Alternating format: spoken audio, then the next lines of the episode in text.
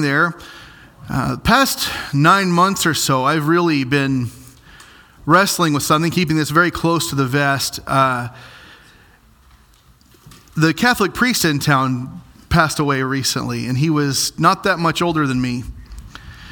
And for the past nine months, I've been looking at my time here at Faith and what's coming next and things. And you know, this is the, the funny thing is, this is the year I said we're going to cut our spending, we're going to take things slow. And and this is the year our nursery ceiling fell in, and uh, we've spent a lot on uh, other things, um, fixing up the basement like we did this past week, and new air conditioner, right? A bunch of other maintenance things.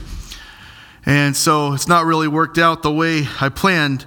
But uh, my plan is to be here until I retire as your pastor. That would be my dream. That's my goal. But whenever uh, Sautner passed away, I, I, saw that in the paper that he wasn't that much older than me. And I thought, well, I may not have a choice over how long I stay. And so I began to think, at least specifically for the past six or, or nine, or actually probably about the past year, what, what am I setting Faith Assembly of God up for? As your pastor, what should they expect from the pulpit every Sunday? What should they expect on Wednesday nights and teaching? What should they expect from their pastor? And I hope that I've, I've set a good pace and, and set good expectations. This past week, somebody came to me and they said, Pastor, I, I really do appreciate your preaching. I, I, love the fact that you can take one or two verses and, and get so much out of it for us. And, and that's called expository preaching. And some of you have heard this over the past few years. And if, you, if your eyes just glaze over when I start talking about types of preaching and things, that's fine. Go ahead and find Mark 14 and, and hold your place for a second. But uh, expository preaching is more than just going verse by verse through a, a text and giving commentary. Um, I was in a, another conference this past spring, and a guy said, I'm an expository preacher. And that's actually kind of rare to hear someone talk like that in the assemblies of God. And so I said, Oh, I want to hear what he has to say about this. And what he meant by that was simply he just goes verse by verse and gives us his opinion on whatever he thinks it might mean. That's not expository. Expository means you're exposing what the scripture actually has to say. You are exegeting. The word exegesis means you're getting the meaning of the sermon out of the text. You're being led by the text. Eisegesis means you're reading into the text what you want it to mean. That's sometimes we call that proof texting. And so, my hope is one of the things that is a standard for our church going forward is expository preaching, because expository preaching is Christ centered preaching. It is gospel proclaiming preaching. It's Trinitarian as it glorifies the Father. It points to Christ. It's empowered by the Spirit and it follows the scriptures which were divinely breathed out by God. That's what I try to bring as I preach every Sunday. I may not always do it perfect and I may not always do it well, but that's my goal. Someone might say, Well, I don't like that style of preaching. That's boring. That's fair. But you don't really like preaching if that's the case. You like entertainment, and that may not be the type of thing you really want, or this might not be the type of church for you. They don't want scriptural truth. They want emotion driven speech that gives them a buzz for a few days and quickly dies out. Expository preaching is something you can take notes from and throughout the week go back and perform your own Bible study. In fact, as I preach, I hope to be modeling for you Bible study habits because I show you my work. I, uh, you understand where I get things and, and where things come from and how the scripture pieces together and harmonizes, going verse by verse and exposing what the Word of God actually says, not what we want it to mean. This is how the apostles preached. In Acts chapter 2, Peter on the day of Pentecost, or how Stephen preaches to the Sanhedrin, Paul in Acts 17, and so on. It's how Jesus preaches in Luke 24 27 on the road to Emmaus. Throughout the scriptures, he shows how it points to him. And he says as much in John 5 39. And someone might say, well, why continue to do that? That's an old method then. They've been doing that for 2,000 years. It was Martyn Lloyd-Jones who said it best. He said, Sin has not changed for 2,000 years, mankind has not changed for 2,000 years, and therefore the mission should not change for 2,000 years. Preach the word. That's what the Apostle Paul said, and that's what the pastor ought to do. That's, that's the whole point of why I preach like I do and how I, I aim to preach. But it should go further than that for us as a church. It should also be the aim for our worship. Our worship, how we worship matters. The heart behind our worship matters. It's not about us, it's not about the good feeling that we get, it's about Him, His goodness, His sending His Son to die on behalf of sinful men and women, that we may be sanctified, justified, and redeemed. And today in our text, we, we get a great contrast of worship and attitude about Christ. And if you will stand with me as we read from the Word this morning, Beginning in verse 1 of chapter 14, it says, Now the Passover and unleavened bread were two days away, and the chief priests and the scribes were seeking how to seize him by stealth and kill him. For they were saying, Not during the festival, otherwise there might be a riot of the people. While he was in Bethany at the home of Simon the leper and reclining at the table, there came a woman with an alabaster vial of very costly perfume of pure nard, and she broke the vial and poured it over his head. But some were indignantly remarking to one another, Why has this perfume been wasted? For this perfume might have been sold for over 300 denarii and the money given to the poor, and they were scolding her. But Jesus said, Let her alone. Why do you bother her? She has done a good deed to me. For you always have the poor with you, and whenever you wish, you can do good to them, but you do not always have me. She has done what she could. She has anointed my body beforehand for the burial. Truly, I say to you, wherever the gospel is preached in the whole world, what this woman has done will also be spoken of in memory of her. Then Judas Iscariot, who was one of the twelve, went off to the chief priests in order to betray him to them. They were glad when they heard this and promised to give him money, and he began seeking how to betray him at an opportune time. You may be seated this morning. This is the theme of this chapter, if there is a theme, is one of betrayal, that Jesus is betrayed. If the last chapter taught us anything, that there were the signs of the times, this chapter's theme is simply that of betrayal, that Jesus has been set up. And today we see the table being set for that very thing. Early on and throughout this chapter, that betrayal will be a background thing. It will always be hinted at, it will be lurking in the shadows. And while we've been moving and marching towards the crucifixion since we began going through the Gospel of Mark almost two years ago, we are now beginning the final countdown. This text today confronts us with a very hard truth and a very hard question. Do we have an attitude of adoration of Christ in the actions we perform, especially in the actions of worship? And to answer that, we have to remember this one simple thing. And if you're taking notes, I would strongly encourage you to write this down. Our worship methods express our worship motives. I'll say that again. Our worship methods express our worship motives. Often, this can also be said about prayer. I have said this about prayer in the past. Our prayer methods expose our prayer motives. What we pray and how we pray and why we pray really shows the heart behind the prayer. Our methods and our motives truly matter.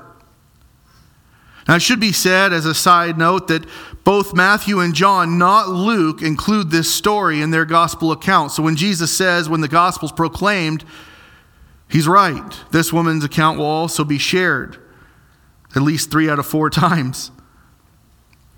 And if you didn't pick up on this as I was reading through it, we have what we've seen before in the Gospel of Mark one of those story sandwiches where something starts and then there's this whole other thing and then it kind of wraps up that which began the two pieces of bread with the burger in the middle if you will. I say that because after service we're going to have a nice little uh, bgmc fundraiser hot dogs and hamburgers and i forgot to mention that during the announcement. So you're all welcome to stay.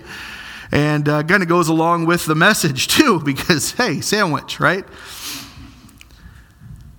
but we see a deep contrast in this text. We see the hatred of the religious leaders, the worship of Mary, and the one who truly should have adored Jesus, the one who should have really gotten an idea of who he was and what he was about, the one who should have been pouring out everything in his adoration of Jesus was Judas. And in the middle of it all, he gets up and changes teams. For us, the takeaway is to question our own motives in our worship, our own methods. What do they truly reflect about our heart towards Christ?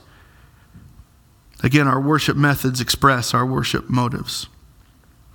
Now, I have divided up the text into four major stages the plot, the perfume, the point, and the plan. If you are taking notes, I want to write that down because it's a narrative, it's a story.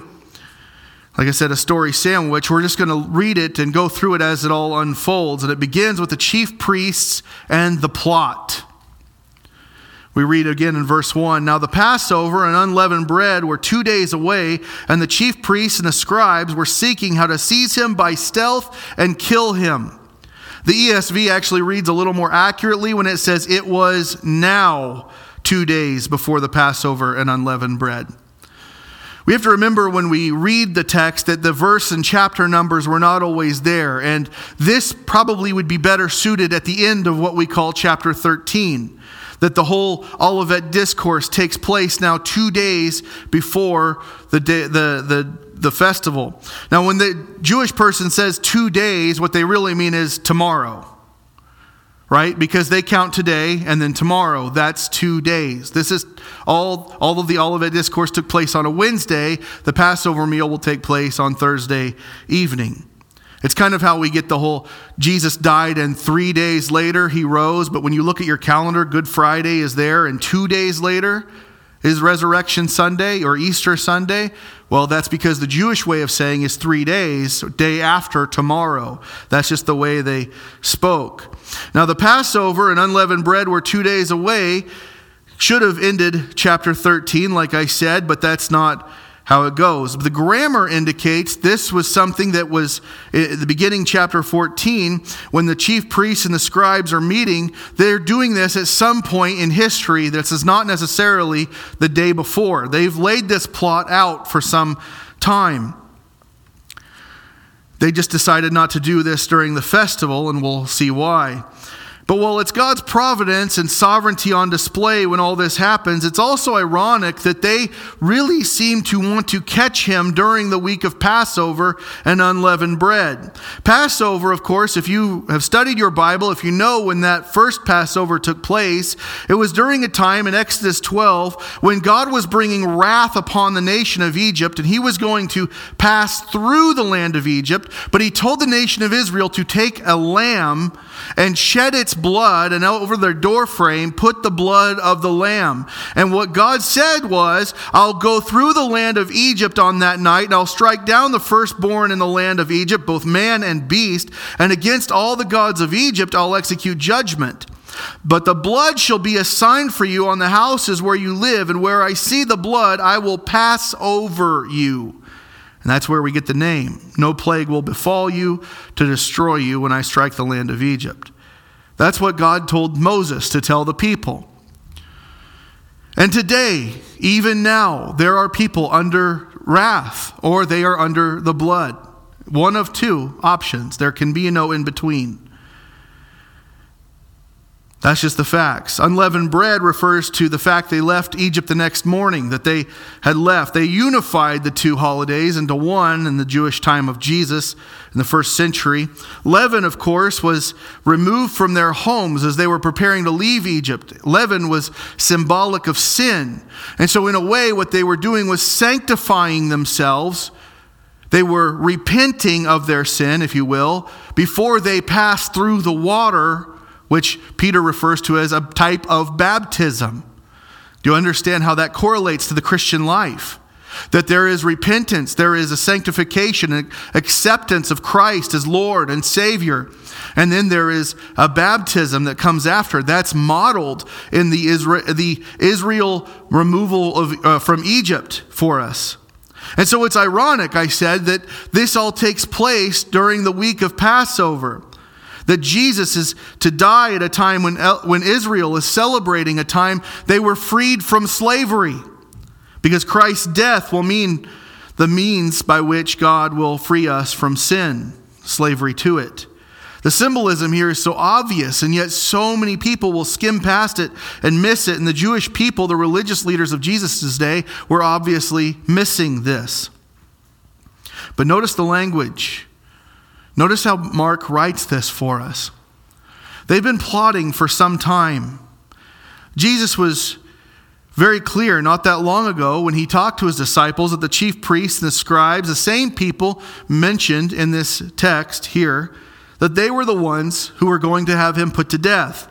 He told them back in chapter 8 the Son of Man must suffer many things and be rejected by the elders, the chief priests, and the scribes, and be killed, and after three days rise again. So, whether they mean to or not, whether they realize it or not, these men were fulfilling the words of Christ. They were fulfilling biblical prophecy. And yet they want to do it in secret. They want to do it by stealth, Mark tells us. The Greek word is dalo. And we might tend to think of stealth as one thing, but really what it means it's treachery, it's cunning, it's skilled deception. We might get this idea that they want to dress in all black and put hoods over their heads and, and walk real low, like you see in a Bruce Lee movie, you know? Or they're like ninjas and they're going to sneak in while he's sleeping, put a bag over his head, and drag him off into a van like a Liam Neeson flick. It's nothing like that at all. They want to do it by treachery. They want to be tricky, tricky. These men are not cutthroats. These men are not ninjas. They're not pirates. In fact, they're actually something much worse. They're politicians.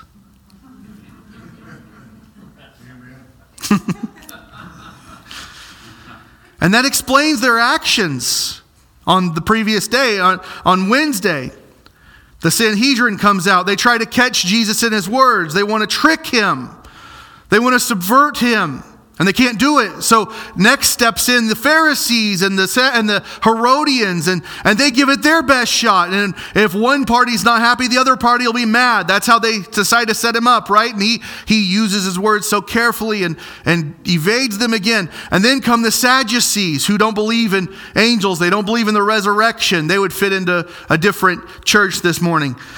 They don't believe in anything like that. And all their efforts, all their attempts to trick or trap him, they don't work. They don't work because he's better than them, if we're being honest. He's greater than them. Ultimately, their games, as far as they were concerned, have to end in his death, one way or another. And they know they can't beat him. So they've decided they've got to do something else. You see, he's caused a lot of problems for the religious leaders. He's been a thorn in their side, and they want him dead. He's threatened their power, he's threatened their authority, and most of all, the, what, the one thing he has threatened more than anything else is their worship the worship of themselves. Their worship has been thrown off the past few years by this carpenter from Nazareth. So they're going to plot, but they refuse to rush it. This can't be done too quickly or the wrong time because verse 2 tells us, For they were saying, Not during the festival, otherwise there might be a riot of the people. Now, Josephus tells us that Jerusalem during this time would normally have a population around 50,000 people. But during the Passover and the Feast of Unleavened Bread, eh, the population would swell anywhere from 2 million to 3 million people. Now, some say he might be exaggerating. I don't think he was. This is the entire nation coming to Jerusalem to worship, to feast, to see each other, to mingle. This is like the county fair, right? This is bigger than that. Much, much bigger than that. And in those people, in those millions of people who are now swarming to Jerusalem, there's a big number that are from Capernaum that are from Galilee, that are from the regions where Jesus has been preaching and teaching for going on three years now. And he clearly had fans in the city because just a few days before the, the previous chapter, they'd all laid their coats on the ground and shouted Hosanna as he rode into town. The leaders had been afraid of the crowd because Jesus was also, if you recall, he's very closely associated with this other guy called John the Baptist. And the crowd thinks pretty highly of John the Baptist. They think he's a prophet. And if John the Baptist, and it was well known, had endorsed Jesus, And they weren't too happy about what happened to John the Baptist. They're not going to be too happy should something befall Jesus, right? So if they do something, they have to have plausible deniability. They've got to find themselves a scapegoat. They need someone from Jesus' camp to come over and turn on him. And we see that begin to play out. Even back in chapter 12, they'd wanted to grab Jesus, but their fear of the crowd kept them at bay. So they know what they're doing here. Researching this and, and looking at the commentators and church history and what people have believed about these men for some time, it's almost as if they are not new to this putting down an enemy or eliminating competition. This attack on Jesus, let's be honest, it's not their first rodeo. These were not men with a heart after God. These were men with a heart after the mob. And by that I mean the mafia. Someone once told me, they said, Al Capone had nothing on Caiaphas, and I think that might be true. They're going to take their time. They're going to play the long game if they have to, but they will want Jesus killed. And they'll want him killed in at least their time. Make no, no, make no mistake about this. The sooner the better, of course. But they have to be careful. They do not want to upset the people. This is why I say they were truly worshippers of self. You understand, we're not meant, we're not made to worship alone. Our worship is not meant to be a solo act at home on the couch. If you're watching online, I'm sorry. We'd love to have you join us, but that's not the way church was intended. That's not the way worship was intended. We're not designed to only worship alone. Even worshiping idols, if you look at the history of Israel, throughout Israel's history, it may have began with one person in a city. It may have began with one small town, but it quickly became a nationwide event. And the worship of self is the exact same way. These men, they would want people to reinforce their false worship, or it quickly becomes meaningless to them. If I think I'm great, but everybody else thinks I'm a dirtbag, well, maybe I'm going to start to question my worship of myself. And that's what's happening to these men, and they don't like it. Their position is threatened, and their position is an indication that they are worthy of their own worship. And their motives are clear throughout their methods. They want the people to stop listening to this Jesus at whatever cost and come back to rallying around them. But now let's get to the perfume. Verse 3. While he was in Bethany at the home of Simon the leper and reclining at the table, there came a woman with an alabaster vial of very costly perfume of pure nard, and she broke the vial and poured it over his head. This is Mark shifting gears. While he was in Bethany, what that means is this could happen at any point while he's staying in Bethany. Anytime before the Wednesday night before the crucifixion. John actually tells us it was the previous Saturday, John 12, 1, likely when Jesus and his disciples first arrived in town. And this would make sense. He arrives in town, he stops at a friend's house, and, and the whole scene begins to unfold. The key with this is when Mark tells us while he was in Bethany, it leaves it open to being something that takes place at any point in time. Now, Matthew is going to agree with the placement of this story, but you have to remember the New Testament writers, they weren't, they weren't worried about the chronological events being put in right order. They were worried about the theme. That's how you wrote in the first century Palestine era. You would write according to themes. So that's why some things seem to happen out of line with other gospel accounts. But his wording lets us understand that it could be at any point. And so, what we really understand by reading John's gospel is what we are witnessing here in the first 11 verses of chapter 14 is a flashback. How many of you remember 1990s TV shows and flashbacks? They used to have those, right? My mom made me watch soap operas as a kid. And I would see flashbacks of things that happened years before on those shows. And that was so interesting to me. This is history. Uh, this guy's twin brother has been in this coma this whole time ever since that happened. And I thought that was just so cool. No wonder I grew up liking comic books and pro wrestling. They're all soap operas. But a flashback, that's what we're privy to here. Jesus comes to town. He arrives in Bethany and he stops at the home of this man we've not heard of before, Simon the leper. And we understand Simon's no longer a leper because to be in his home would be to make someone unclean. Unclean for worship, unclean for entering the temple. And Jesus has done this at least three out of the last three days. We don't know much about Simon the leper. Scripture doesn't give us much information. Some theorize he was actually Lazarus' father. That's why Lazarus is there, and Mary and Martha.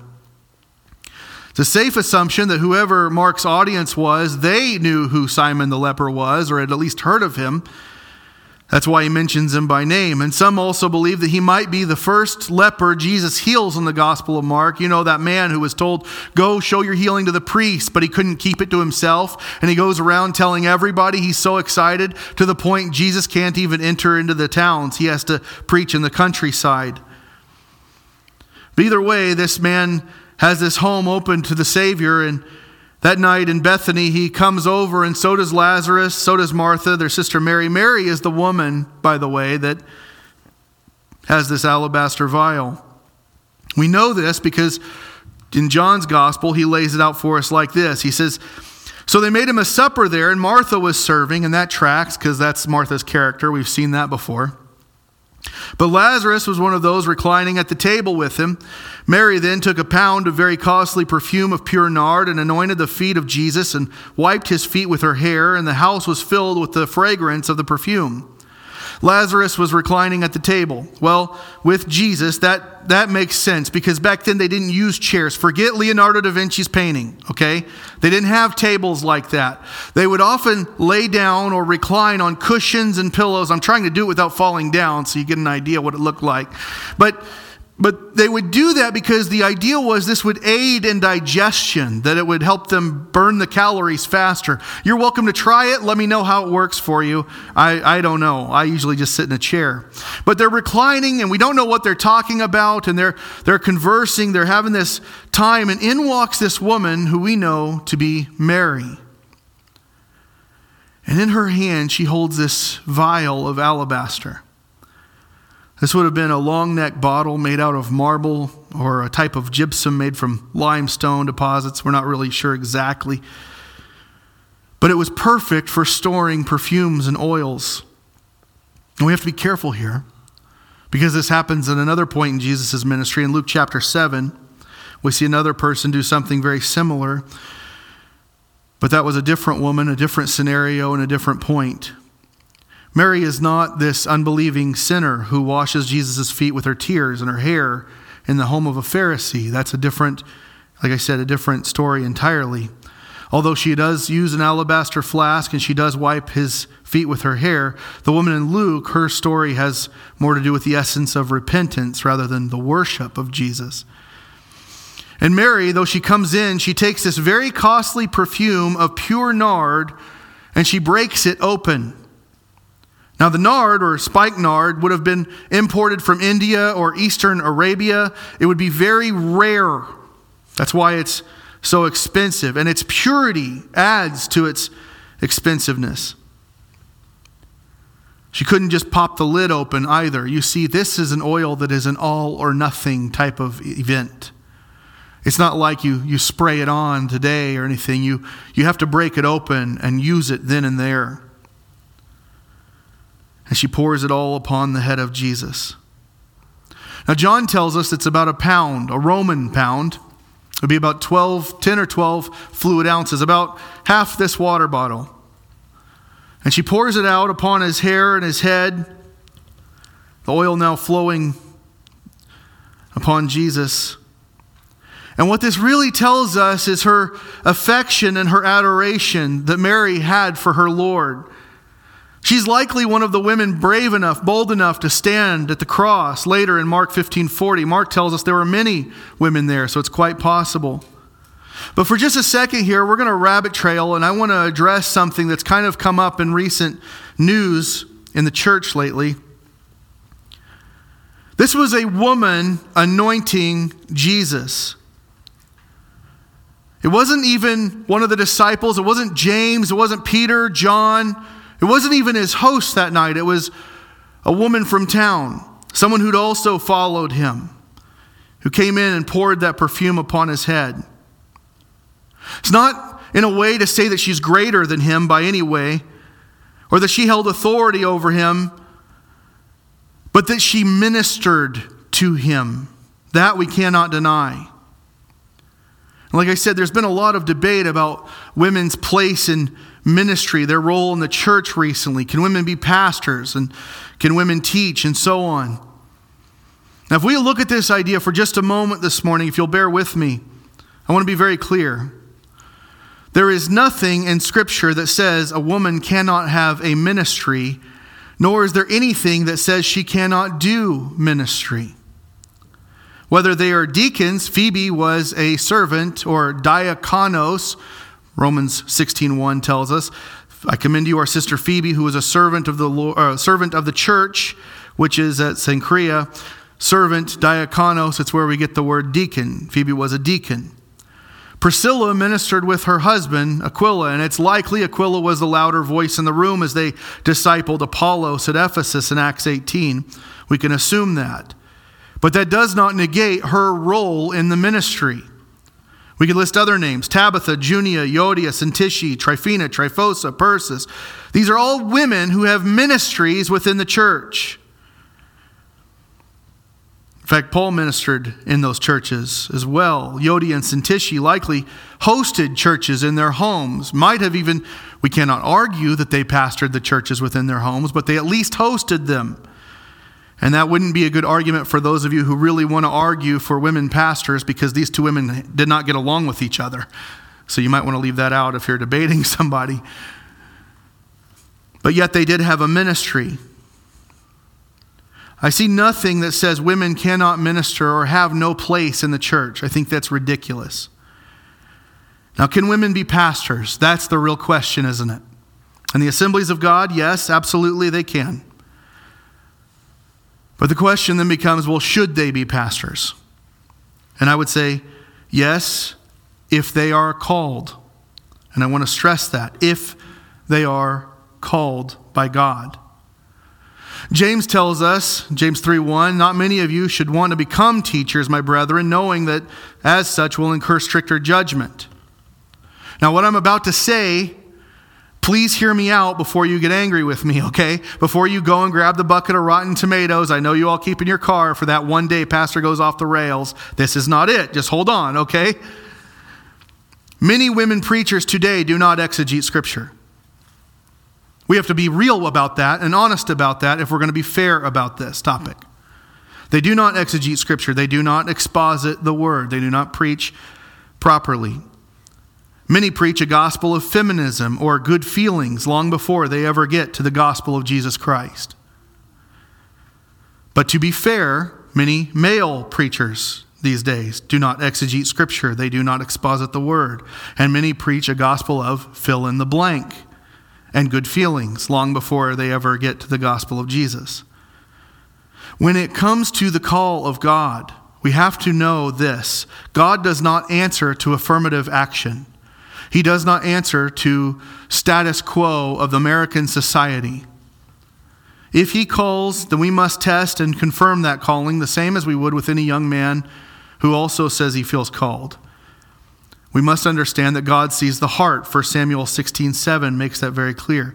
So, to settle the matter, I hope, in our church, we should not care if a preacher is male or female, black, white, tall, short, skinny, fat, but are they called and are they biblical?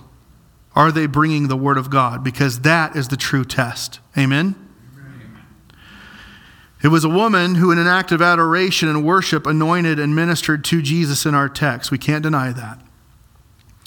It did not matter, however, her gender. It mattered what was in her heart, and she poured it all out upon his head, saying he was worth more than the most costly of perfumes. Again, I want to stress our worship methods often express our worship motives. Verses 4 and 5.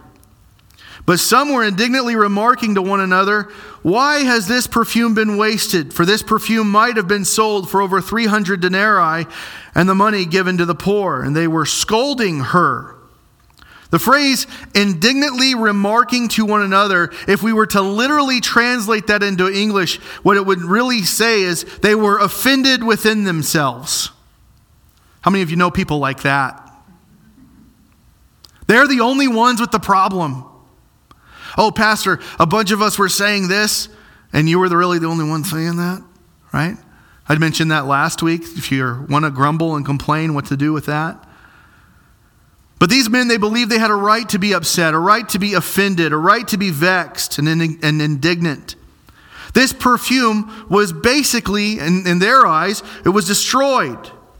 300 denarii, that's a year's wages just down the tubes, pouring just down the hairs of this Jesus guy. I mean, don't get me wrong, Jesus is great, but hey, we could have did something with that stuff. We could have, um, let me think about this. We could have, uh, what's going to make me sound pious and righteous? And we could have sold that and give money to the poor.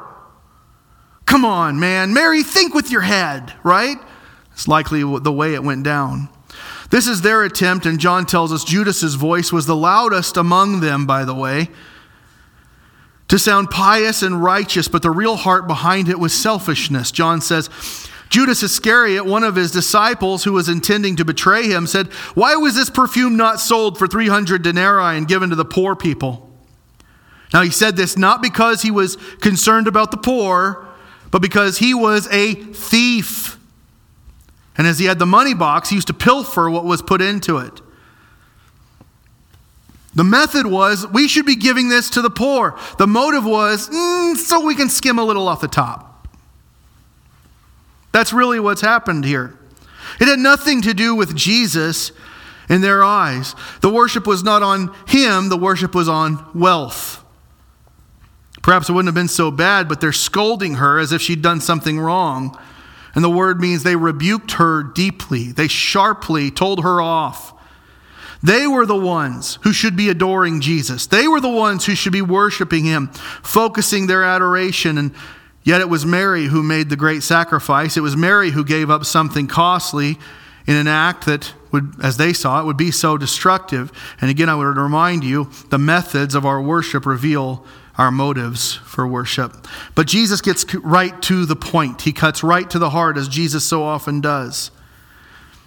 Verses 6 and 7, it says, But Jesus said, Let her alone. Why do you bother her? She has done a good deed to me. For you always have the poor with you, and whenever you wish, you can do good to them. But you do not always have me. I want to catch this. I hope you catch this, please. Notice what Mark said there. But Jesus said. In the midst of their scolding, in the midst of their negativity, but Jesus said. These are life altering words. When we are rebuked by the world, when the people around us wag their fingers at us, at our faith, at our worship, and we feel beaten, betrayed, scared, scoffed at, but Jesus said can quickly turn the whole thing on its head. But Jesus said changes everything. We just need to know what Jesus said and know it well. And let his words change our heart, change our minds. James says, putting aside all filthiness and all the remains of wickedness and humility, receive the word implanted, which is able to save your souls. What Jesus said, what was the word? And it can change your life. And in this instance, what's he say? Let her alone. Leave her alone, you guys. In the Greek, it's, it's actually one word, aphete. Forgive. Forgive. Forgive her. It's the same root word when Jesus is on the cross and everyone's hurling insults at him and everyone's mocking him and everyone's taunting him. And Jesus cries out, What's he say? Father, forgive them. They don't know what they're doing. And it's basically the same thing he says to them here forgive her. We might look at him and say, Hey, stop being so harsh. Hey, knock it off. Jesus says, Stop it. Forgive her. Why do you bother her? Why do you trouble her? She's done a good deed to me. In fact, the ESV says this more accurately. That word good says, She's done a beautiful thing to me. On one hand, aside from the burial, we might look at this. We might think about the anointing of Aaron as the high priest, oil running down his head. Psalm 133, David captures this and he, compares it to the unity of the body of believers. He says, Behold, how good and pleasant it is for brothers to dwell together in unity. It's like the precious oil upon the head coming down upon the beard, even Aaron's beard coming down upon the edge of his robes. And we think of Jesus as our high priest and we, we look at this and we say, Well, she's anointing him. That's not exactly what's happening. What is happening is she is, a, she is preparing him for burial. She's anointing him. And she's doing it in an act of worship. When everybody else wags their finger, fingers at her, Jesus approves of what others might see as waste. I'll say that again. Jesus approves of what others might see as waste. This is how so many times those around us might see our worship. When I was working in social services in, in Valley City, you know, people bring in their finances if they want food stamps or, or government assistance for Medicaid and Medicare, things like that. And one of my coworkers asked me to come over to her cubicle. She says, You know about this sort of thing. This family gives $50 a month to their church. Why do they give so much money? They can barely afford groceries. And I said, Well, for them, it's worship. Well, I don't understand that. I said, You go to church, don't you? Yeah. I said, Well, do you ever give in the offering plate when they pass it around? Well, you know, sometimes. I said, Okay, for them, this is something they do faithfully every month. They give in worship. Well, do you do that? And I'm not bragging about myself. Don't, please do not think, Pastor Jeff, because if you know anything about my story, I didn't always tithe happily.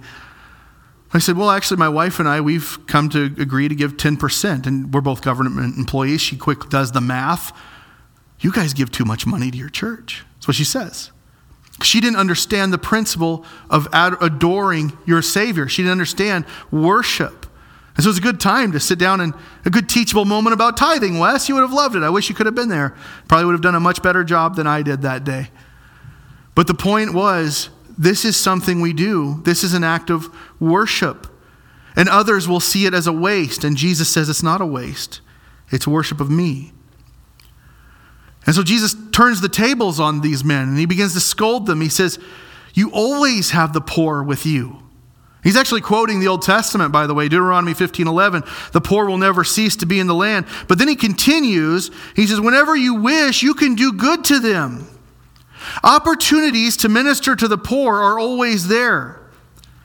We read this, and I'm thinking about the, the pastor Q&A. What's the church doing about this in town? What's the church going to do about that in town? Was one of the questions we got. What are you doing about this in town? Was one of the replies. You don't have to wait on the church. Well, there's poor people starving. You got food in your cabinet, right? What are you, what are you, what are you getting at? It sounds more pious to put it on somebody else, and that's what these men were doing. These men could go help the poor anytime they wanted to. They don't have to wait on Mary's perfume to be sold. The same is true for us. We can help anytime we want. But Jesus is emphasizing for the church that he's not going to be there much longer. And he's not saying don't minister to the poor. Don't misunderstand me. We should minister to the poor, but that there's a specific time for that. The aim of the church, the focus, the main purpose of the church is worship and building up Christians, teaching, making disciples, not being a soup kitchen. Again, not to say that we can't or shouldn't do those things. We absolutely should if we can. The higher priority of the church is specifically worship of Christ. And also, we know this when he says this, he's pointing to his own divinity because to worship anything or anyone else would be blasphemous. So Jesus goes on in verse 8, he says, She's done what she could. She's anointed my body beforehand for the burial. I've probably read through this text a hundred times this past week. And every time I get to that line, she has done what she could, I stop. And I read, Could this be said of me? Could this be said of our church? Not because our salvation is based in works, but because we're saved, we do good works. Have we done what we could? Have we blessed Jesus today? I could have, but have I? He says, She's done what she could. She's anointed my body beforehand for the burial. And this is why that's such a big deal. In every account of the in every gospel account, Jesus' burial, it's rushed, it's done quickly. That's because it was a Friday night and Sabbath was beginning at sundown. They wanted to get it over with. And also, there was the holiday happening Passover, the Feast of Unleavened Bread. So, no typical spices or ointments that were typically used got used. The traditional things were left to the side, except here. Here, this shows that Mary knew her time with Jesus was short, and so she worshiped him. It's here that Jesus is anointed, here that he receives the ointments for his burial, that he's truly prepared oh, almost a week before his crucifixion. Of course, when we look at the crucifixion, we understand it's not permanent. So it's a good gesture, Mary, thank you, but it's kind of moot, right? And yet it still upholds the tradition. And regardless, Jesus ends with this in verse 9.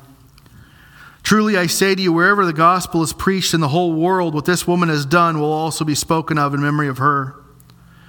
See, the world's not meant to forget Mary's sacrifice. We are not meant to overlook it. She did a great thing for her Lord, and we should acknowledge that. And so she will always be tied to the gospel narrative. Her spot's secure in that, and it's not a small part of the story. But we have to understand this is not the gospel. It's not the gospel itself, but it's evidence of a heart that has received the gospel, who has accepted Christ above all things Paul said, If you confess with your mouth Jesus is Lord and believe in your heart that God raised him from the dead, you'll be saved. And many times we'll see that and we'll say, See, that's, that's a heart that's received a gospel. But in our society, that means something much different than when Paul said that. Because for Paul to tell the Romans, if you, if you admit Jesus is Lord, to do so would be to deny anything else was Lord, including Caesar including the Roman gods and pantheon. You are denying the world and saying Jesus is Lord. You see, a faith and a belief that Paul's talking about, and what Mary is, is showing us, is this isn't a belief that just makes you say something, it's a belief that changes you from the inside out. Our belief should do more than just have us express our love for Jesus verbally. It should be a belief that changes our entire life. The gospel helps us understand once and for all what a costly thing really is. It's nothing in comparison to Christ and what he's done. And anything that we have as a, as a means of worship is either something we would give up in an act of worship or it is entirely meaningless. The point is, Mary received nothing in return for what she did. She gave all she had to him. This is how we understand our worship methods express our worship motives. She emptied everything of worth that night upon his head. But as this is a story sandwich and a narrative, like I said, we've got one last slice of bread to chew through. Verse 10, the plan. Then Judas Iscariot, who was one of the twelve, went off to the chief priests in order to betray him to them. And remember, Judas has almost a week to plot. This all took place on a Saturday before the triumphal entry, before the cleansing of the temple, before the Olivet discourse.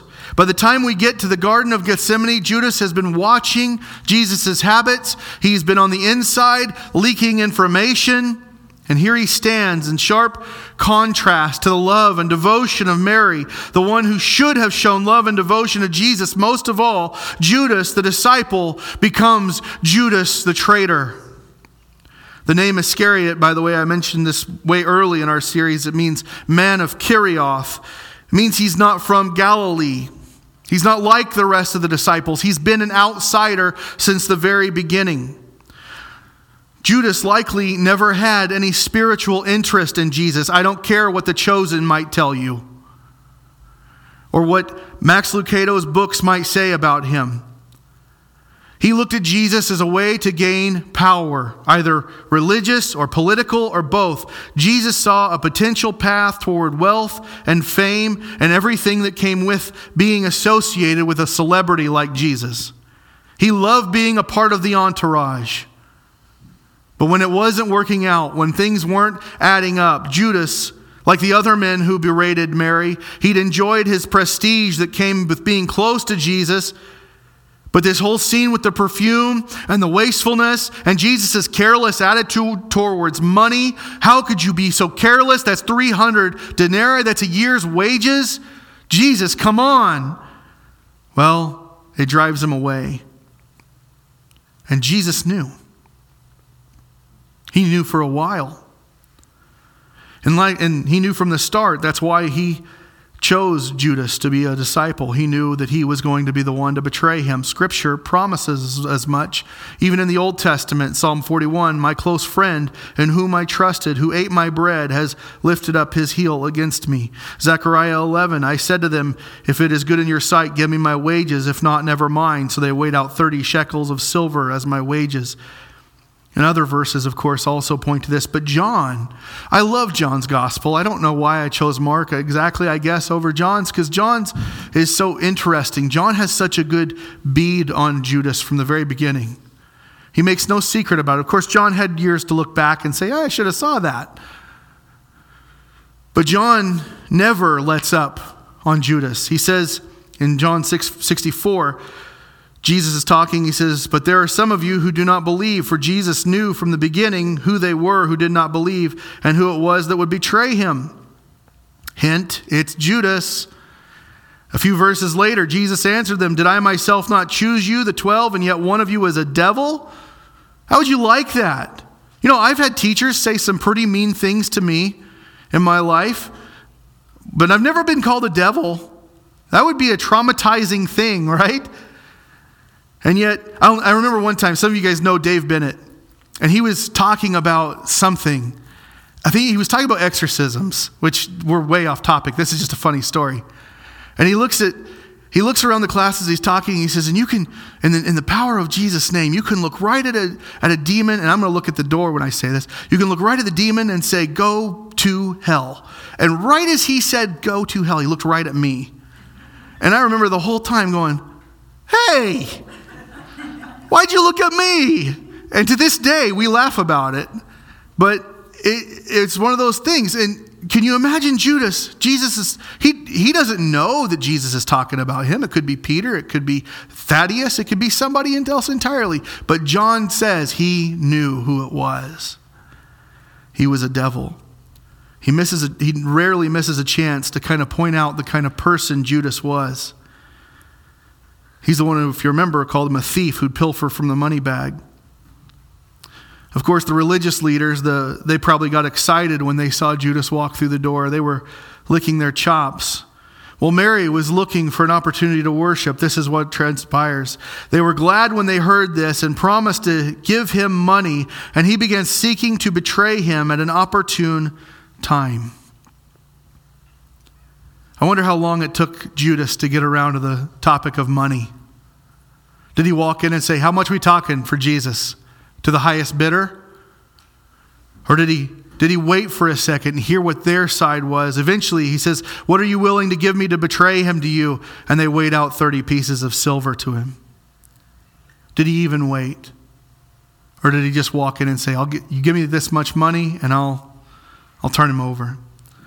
He began to seek how to betray Jesus. He wouldn't do it publicly. Luke tells us he consented and began seeking a good opportunity to betray him to them apart from the crowd. You see, Judas wants to get the biggest bang for his buck out of this. If he does it secretly, if he does it in a way he's not going to humiliate himself or associate himself with Jesus, all the better. Now, some would have you believe that that Judas had intentions of pushing Jesus to rise up and become the king he was meant to be and all of this stuff. Or, or possibly he would slink away in the shadows whenever, because he knew what was happening and all of that. No, none of that's true. He was a vile man, he was a traitor, he was a scoundrel. The opportunity will present itself the next evening. After the meal, Jesus goes off to the Garden of Gethsemane with the eleven and Judas will betray his friend with a kiss. His motives all along are exposed, his methods unclean, poison leading to death. And yet we know none of this happens apart from God's plan. Jesus chose him. And that Christ would die even for the sins of someone like Judas, as much for ours. We have to understand the ball is left in our court. We are responsible for whether or not we accept that truth that Christ died for us. How we respond, our methods, our motives truly reflect how we relate to Him. Either we worship Him as Lord or we shun Him entirely. This morning I'm going to move to close. We've gone a little longer than I intended. I'm going to ask the worship team to come back up. And I would ask you to challenge yourself this morning. Where is my heart in my worship? Where are my motives in my worship? What do I get out of worship? What should I get? Nothing but the satisfaction of knowing we've given our Lord all we can. Mary received nothing, nothing that her obedience and her sacrifice did not grant her. She understood Jesus' time was short, that his death was on the horizon. And in the same way, today, if you will stand with us, we're going to sing as we close. But let our methods of worship often reflect our motives. Are we drawing attention to ourselves or are we pointing to Christ? Are we trying to get something out of worship or are we giving Him all we have? Go ahead. Worship together this morning.